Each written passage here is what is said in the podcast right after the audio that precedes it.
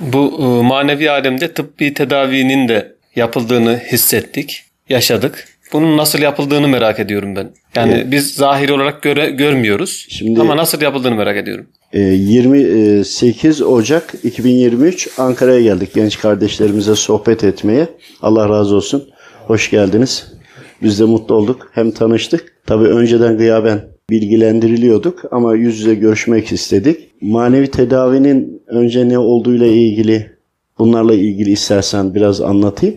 Ondan sonra nasıl yapıldığıyla ilgili devam edelim. Ama temeli şu, söylenilenleri mutlaka ki araştırmanızı istiyorum. Şimdi eğer hiçbir bilginiz olmadan araştırdığınızda ne bulacağınızı bilmiyorsunuz. Ama anlatalım bildiğimiz kadarıyla siz onu arayın oralarda. O zaman size birçok deliller çıkacaktır karşınıza. Şimdi önce biz ne yapıyoruz? Onu biraz bahsedeyim ki bununla bir birleştirmiş olalım. Birçok hastalıklar var, sıkıntılar var. Yaşadığımız sıkıntıları veyahut da hiçbir problemi, derdi Rabbim dermansız bırakmaz. Yani derdi yarattıysa mutlaka dermanı da yaratmıştır. O dermanı bulabilme yeri de Allahu Teala'dır. Allahu Teala'nın da söylediklerine, sözlerine yani Hazreti Kur'an'a ve Efendimiz Aleyhisselam'ın sözlerine, hadis-i şeriflere bakmak gerekiyor. Aynı zamanda Allah dostlarının anlattıklarını iyi analiz etmemiz gerekiyor. Şöyle bir geriye doğru baktığımızda peygamberlerin hayatına bile baktığımızda hani çıkış noktasını anlatmak istiyorum aslında. Hazreti İsa ile ilgili, sağlıkla ilgili bilgileriniz muhtemelen vardır. Ondan önceki peygamberlerde de işte hastalıklar olmuş. Eyüp peygamberin sabrı denilir. Hastalık olmuş, dua etmiş, hastalığına Rabbim şifa vermiş gibi. Baktığımızda aslında manevi tedavi diye bir şeyin olduğunu anlamamız gerekiyor. Diğer taraftan da dualarımız için yaratıldık. Dualarımız olmasaydı bizim bir kıymetimiz yoktu. Dua ne demek? Aynı zamanda da dualar çok kıymetliyse o zaman bu Rabbimle bir iletişim aracımız. Yani bizim her daim bizi yaratanla her kul kendini yaratanla Allahu Teala ile görüşebilir. Derdini anlatabilir demektir. Ancak parantez Hazreti Kur'an bize yeter deyip bu, şekilde değil. Efendimiz Aleyhisselam'ın sözleriyle Hazreti Kur'an'ı anlamaya çalışarak bunu yanına koyarsak olur. Bunu hemen ara parantezi kapatıyorum. Ve dualar çok kıymetli. İşte duaların içeriğine gizli manevi tedaviler. Peki bunlar nerede nasıl uygulanır gibi aklınıza ilaki gelecektir. Şöyle düşünün. Fatih Sultan Mehmet Han İstanbul'u fethettiğinde Akşemseddin Hazretleri'nin yönlendirmesiyleydi değil mi? İşte Ankara'dayız, Ankara'dayız şu anda. Hacı Bayram Veli Hazretlerini ziyaret ettik ki orada ülke durumu ve siyasetle de ilgili bize bilgiler verdiler. Bizler biliyoruz en azından. Rabbim bildirdi. İşte bu hep var olan bir ilim. Ancak temelinde anlamamız gereken şu.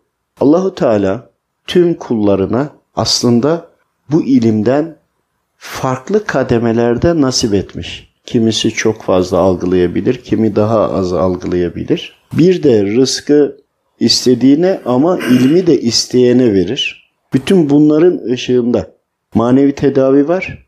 Bugünümüzün dilinde de işte frekanslardan bahsederler. Enerjiden bahsederler. Bütün bunların hepsinin toplamı bu. İşte enerji uyguluyoruz diyenler de aynı şeyi kullanıyor. Dua edenler de aynı şeyi kullanıyor ama enerjiyle dua aynı şekilde mi? Değil. Aynı şeyi kullanıyor ama bakın enerji dediğinizde dua ettiğinizde duanın da bir frekansı var. Allahu Teala'ya ulaşıyor ve en sağlam hat. Biz Müslümanlar dua etmemiz gerekiyor. Ehli sünnet olanların da dua etmesi gerekiyor. Ehli kitapların da bakın Hristiyan veya Yahudi onlardan da bahsediyorum. Çünkü en güçlü olan duadır. Ama iman etmiş Müslüman kullarınki hani ne diyelim internetle özleştirmiş olsak en yüksek gigabyte bizlerde. Bunu bir kere anlamamız lazım. Neden en yüksek? Hem frekans olarak en yüksek hem de şeytan kendi frekansını araya koyamıyor. Şimdi bunu düşündüğümüzde enerji uygulayanlar da enerji uyguladıklarında bakın dua ve enerjiyi yan yana getiriyorum ki aradaki farkı anlatayım sonra sorduğun sorunun cevabı aslında orada gelecek. Şimdi enerji uygulayanlar olumlu düşünüyor. Kendi vücut halini yükseğe çıkartıyor. Düşüncelerini toparlıyor ve diyor ben diyor pozitif bir enerji oluşturdum. Aslında şunu anlatmak istiyorum. Dua etmek ve dua kelimesinin yerine farkında olmadan insanlar enerjiye dönüştürdüklerini anlatmaya çalışıyorum. Dua ediyoruz demiyorlar da sana diyor pozitif enerjimi gönderiyorum. Ya dua ediyorum de ya. Yani buradaki bir sistemi de anlatıyorum aslında ama aradaki farkı anlamamız lazım değil mi? Şimdi kendi halini yükseltiyor sana diyor ben pozitif enerjimi gönderdim diyor.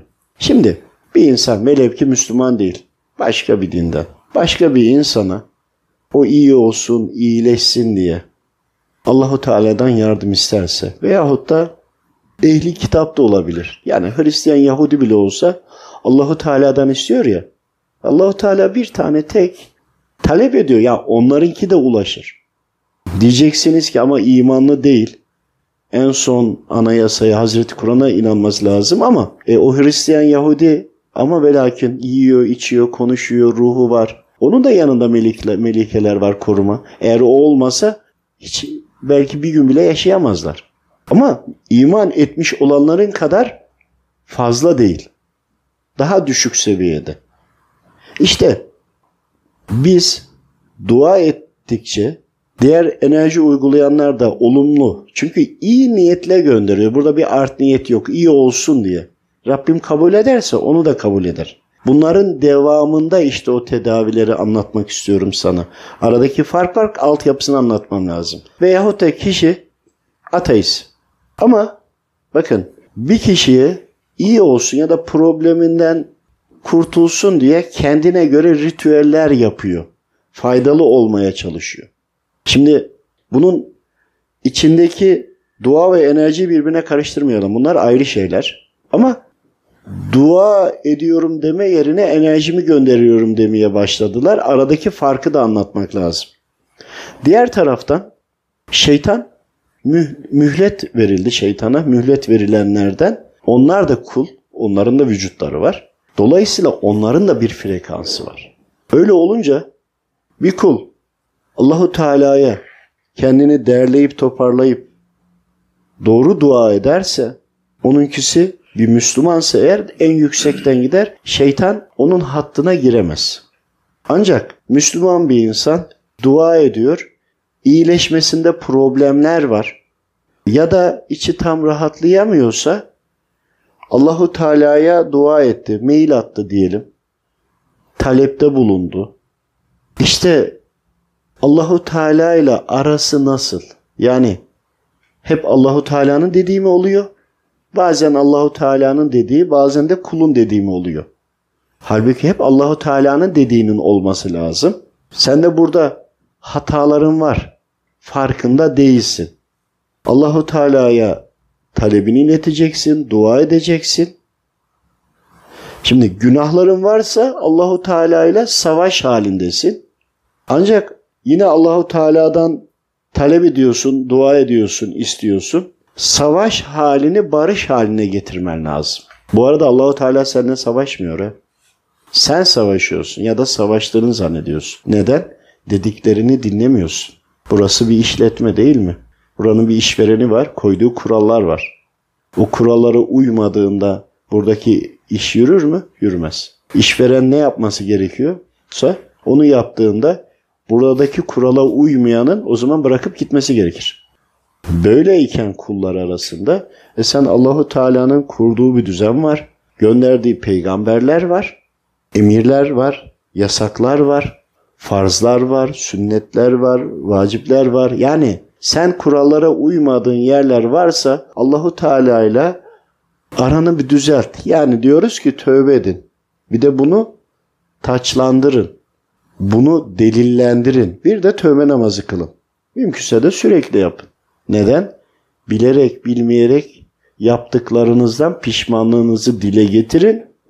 Onun üzerine dua edin. Hani tövbe etmeden dua ettin. Rabbim dilerse tabii ki kabul eder. Biz kabul etmez demiyoruz. Yani dua ederken mutlaka tövbe edin yoksa kabul olmaz demiyoruz. Böyle bir şey demiyoruz. Hani şöyle düşünün.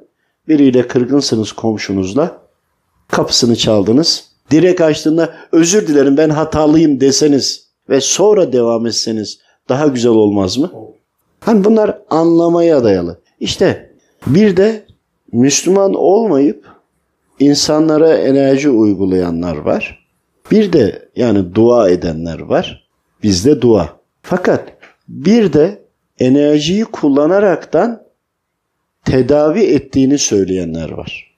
R1'ler, 2'ler vesaire. Şimdi burada duralım.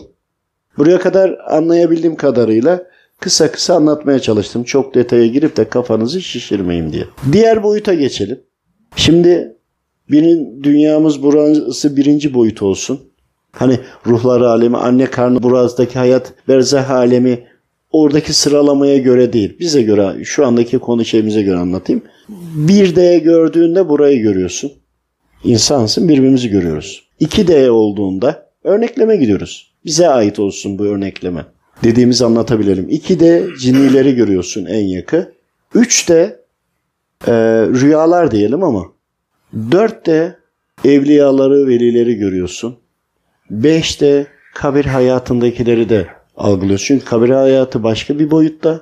Cinniler bu boyutta görebilirsin. Ama maneviyat da, manevi ordular da kabir hayatı boyutunda değil, farklı yerle, yerlerdeler. Hani dünya var, kabir hayatı var diyelim. E onlar başka bir yerde. Onlar için de başka bir boyutu da görüyor olmanız lazım. Ayrıca manevi boyutun içerisinde veyahut da e, bir de meleklerin, melikelerin olduğu boyut var.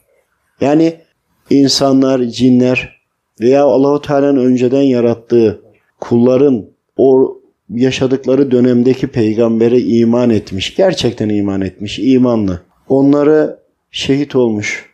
O zamanın evliyalarından, velilerinden olmuş. Hani ruhları serbest ya.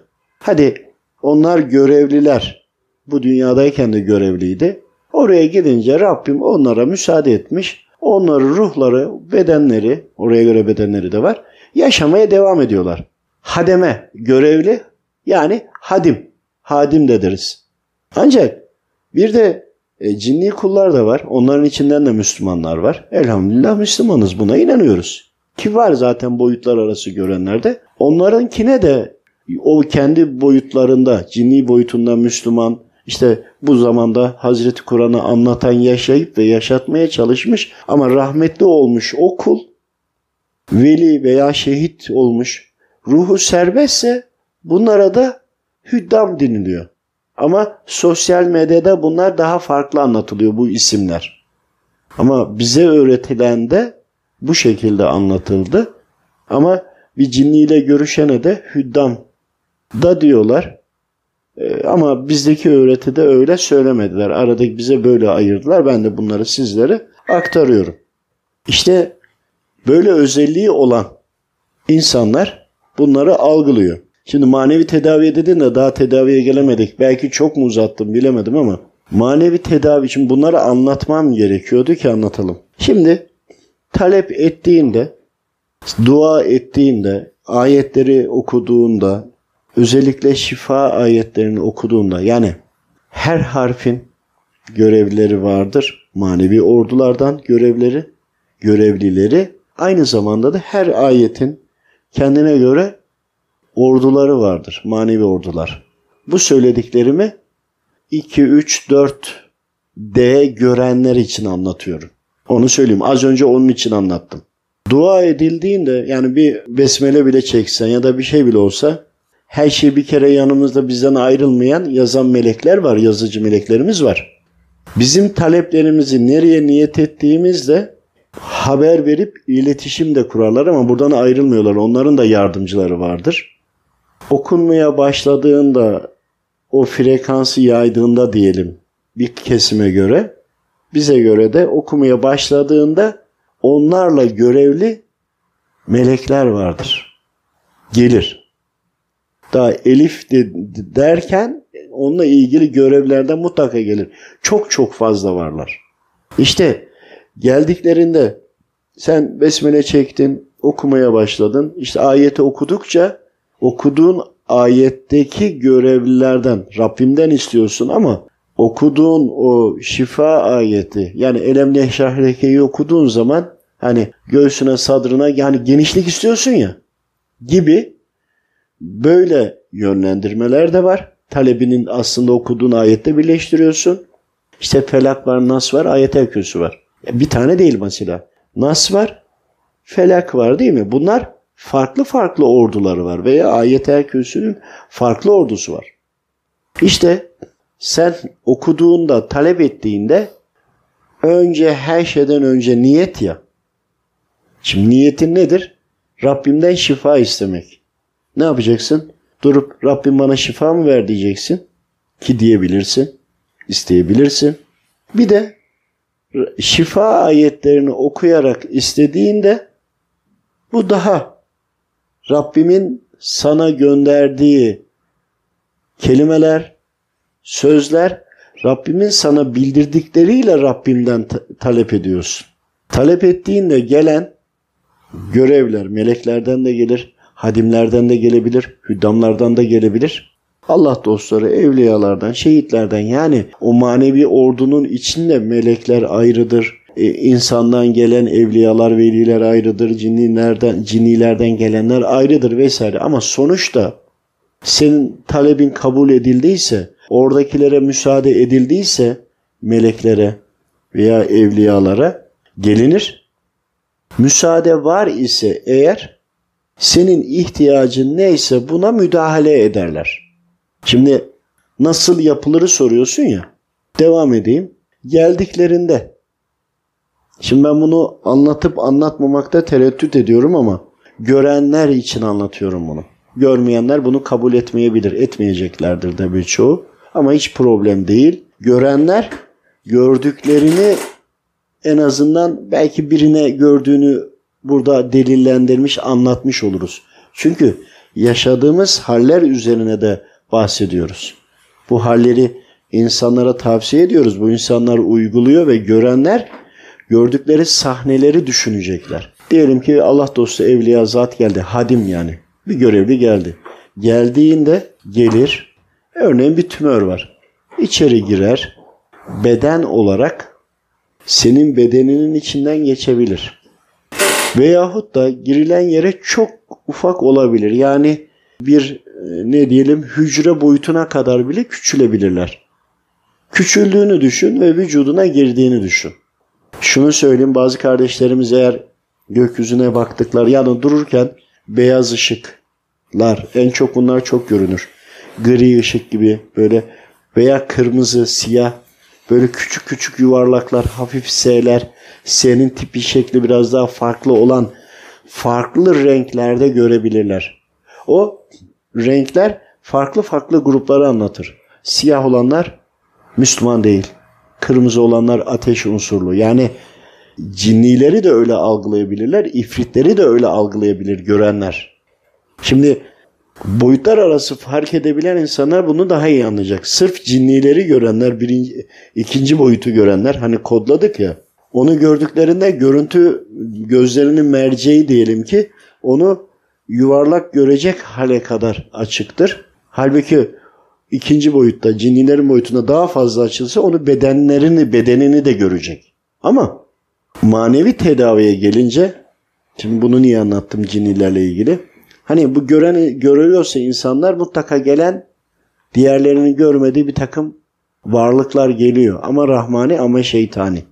Ancak sen dua okuduğunda Rabbimden istediğinde Rabbimin melekleri de gelir.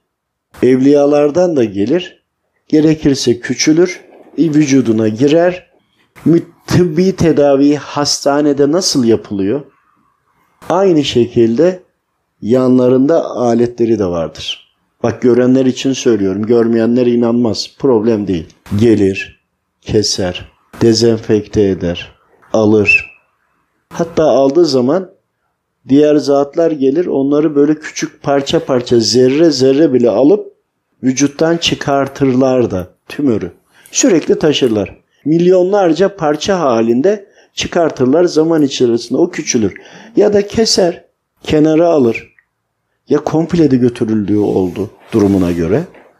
Bildiğin hastanedeki yapılan müdahaleler gibi o boyutta bildiğin cerrahi operasyonları yapıyorlar. Ancak kullandıkları cihaza gerek var mı diye çokça sorguladım. Evliya zatlar çünkü gelip tedavisini yapan insanları biliyorum. Meleklerin gelip de e, insanlara tedavi yaptığını biliyorum. Algılıyorum da. Ve cihaz kullanıyorlar. Dedim ki nasıl olur? Hani böyle bir şeye ihtiyaçları mı var? Sonra bunu şöyle anlatıldı bize. hani Çanakkale Savaşı'nda bulutlar inmişti de Anzakların bir ordu kayboldu ya. İşte dedi orada dedi manevi ordudan gelenler vardı bulutun üstünde duruyorlardı. Bulutla birlikte aşağı indiler. Oradaki maddeleri aldılar götürdüler. Veyahut da Allah dostları yine şeyler Çanakkale Savaşı'nda. Hani benim anlayacağım örnekleri veriyorlar bu arada onu da söyleyeyim. Hani İngilizler veya Anzaklar diyorlar ya hani Osmanlı askeri değil ama Türk askeri değil ama onların önündeki sarıklıları geçemiyoruz diyorlar ya. Şimdi bu örnekleri verdiler. İşte bunları düşünürken, anlamaya çalışırken hani yaşadığım süreci de anlatayım ki sizin de sormanız gayet normal. Yani boyutlar arası yaşaya yaşaya sonra ikna oluyorsunuz. Anlamaya çalışıyorsunuz. Yani benim bunları anlamam tam teslim olmam zaman aldı. İnsanlardan anlamasını da beklemiyorum aslında. Ama sorduğun için anlatmak istiyorum. Örneğin Evrehe'nin ordusuyla ilgili hani ebabil kuşları atmıştı ya taşları balçık gibi anlatılıyor geniş geniş. İşte orada da hani bulut var. Bulutunlardan çıkıyorlar. Sonra başka bir örnekte Efendimiz Aleyhisselam'ın üstünde bulut vardı ya tepesinde dolaşıyordu. Hani oradan örnek verdiler. Oradaki verilen detayına girmek istemiyorum. İşte bunun gibi birçok örnekler verdiler. Sonra dedim ki bu cihazlar nasıl olur? Hani burada bir hasta vardı korona e, bayağı ilerlediği dönemlerde. Dua ediyoruz, talep ediyoruz Rabbimden. Yanımdaki insan göremiyor belki ama bir zat geliyor tertemiz giyimli. Bir cihaz getiriyor. içeriye bağlıyor. O kişinin nefes alışı anında değişiyor. Şimdi bunları yaşadığım için hani eminim olanları ama bunları anlatayım mı anlatmayayım mı bu tereddütte kalıyorum aslında. Çünkü inanmayacaklar. Hazreti Kur'an'a da aykırı değil. Yani mümkün değil ki öyle bir şey. Ancak nasıl hani anlatayım anlatmayayım diye de çok tereddütte kaldım. Fakat neşter kullanıyorlar, dikiş atıyorlar. Hani bunun altyapısını anlamak istedim. Şöyle anlatıldı bize. Örneğin bir bıçak düşünün. Bu bıçağın bir maddesi var. Aşağı doğru indiğinde atomu var. İşte o maddenin senin gördüğün katı hali. Ama onun daha geriye dönük de halleri vardır. O hallerinden yapılır ama sizin boyutunuza göre katı hale gelmemiştir. Ama yine bu boyuttaki sizin buradakilere yine sizin maddelerden lazım olan aletler vardır ve buradan müdahale edilir denir. Çünkü çokça yaşadık bunları. Hani kısa ve öz anlatabildim mi? Yani anlayamadığınız. Çünkü şu bakın karmaşık gibi duruyor. Aslında teslim olursanız bir sorun yok. Rabbim dilediği kuluna görev veriyor. Görev verdiği kula da kullanacağı teknolojiyi hesapsız veriyor. Hani demiyorum ki maneviyat orada solunum cihazı yaptı demiyorum. Ama algıladığımı sorguladım çünkü. E dedim bu insan burada nasıl oluyor hani o nedir bağlanan? Dedi sizdeki solunum cihazının aynısı. Dedim buna ne gerek var? E siz dedi katı haldesiniz. Sizin madde boyutunuzda, sizin bedeninize müdahale ediyoruz. Ruhunuza değil ki. Madde katı hali maddeye müdahale edildiği için size lazım olan maddeden daha çözünürlüğü düşük mü diyelim, daha saydam mı diyelim, e, daha önceki hallerinden bunları kullanıyoruz dedi. Hani senin sorduğun soruyu merak ettiğini ben çok uzun zaman tabii ki bunları hep sordum. Ama bildiğin hastaneye gidip vücudun içine nasıl keser doktor içeriye müdahale eder. Kesmeden içeriye girer bazen ağızdan girer yer durumuna göre. Bazen çok daha saydam olur. Yani nereye gitmesi gerekiyorsa ona göre de ufalır. Yani hücre yanında kocaman bir topmuş gibi de kalabilir. Düşün boyutu. Kocaman bir top düşün. O ufacık. Onun içine yani müdahale ediyorlar. Ve her türlü teknoloji var. Ama bu nerede? Rabbimin müsaade ettiği kullara. Rabbimden istiyorsa şimdi kesinlikle doktora gitmek lazım. Ama doktorun tıbbın çaresiz kaldığı birçok alternatifleri yani gözle görünen katı haldeki yani e, insanlar doktorlara gittiniz şifalı otlara vesaire vesaire gittiniz gittikten sonra bunları e, uygulayar, uygularsanız daha iyi. Peki biz gitmeden dua etsek olur mu? Tabii ki olur. Ama dua ettik hastaneye gitmen lazım. Rabbim sana ona yardım ediyor. Yani gözle görülen sebeplere de gitmek lazım. Peki ikisi bir arada olur mu? Hem dua edersin hem manevi ordudan talep Rabbimden talep ediyoruz da e, manevi ordudan destek gelir ama doktora da gideceksin. Şimdi vücudumuz bir maddelerden oluşuyor. Madde bunun önce eski hali var, yeni hali var. Yani katı hali var, gaz hali var, plazma hali var, bir sürü halleri var. Buradakine de alacaksın. Rabbimden talep edeceksin. Rabbim dilediği kullana dilediği şekilde yardım ediyor. Bununla birlikte bu bu şekilde e, nasıl söyleyeyim size dikerler, keserler bu şeyleri çok yaşadık. Ancak bazı durumlar da oldu. Mesela içeride yara var. Geldi. Bismillah dedi elini sürdü orası düzeldiydi oldu. Orada da kullanmadı. Yani hiçbir şey kullanmadı. Şimdi bu Rabbimin hikmeti. Onun için talep ettiğinizde anlamamız gereken şudur özeti. Dua ettiğinizde Rabbim biz diyor. Bakın biz diyor. Bunun üzerine çok düşündük tabii ki. istiharelerimiz oldu. Bunun en güzel cevabı Rabbim verir. İlla bir kuluyla gönderir diye umut ediyoruz. Ve şöyle bir durum oldu. Dua edildi. Hasta olan kişiye müdahale edildi manevi olaraktan. Ve oradaki soruya cevap verildi. Rabbim bizi kendinden sayıyor. Şey diğer boyuttan tedavi uygulayanlar. Biz yaptık diyor. Rabbimin diyor bize ihtiyacı yok. Ama diyor biz kullarını da ödüllendiriyor, onurlandırıyor. Yani o kula, o hasta olan insana manevi ordudan gelmeden de Rabbim dilerse şifa verir. Ama hep bir kuluna kulunun eliyle ulaşıyor ya. Meleklerdir, evliyalardır, şehitlerdir, velilerdir geliyor, tedavi de yapıyor. İşte Allahu Teala'nın biz deyişinin de bir yönünün de bu olduğunu orada anlatmışlardı. Yeterli oldum bilemiyorum. Allah razı olsun.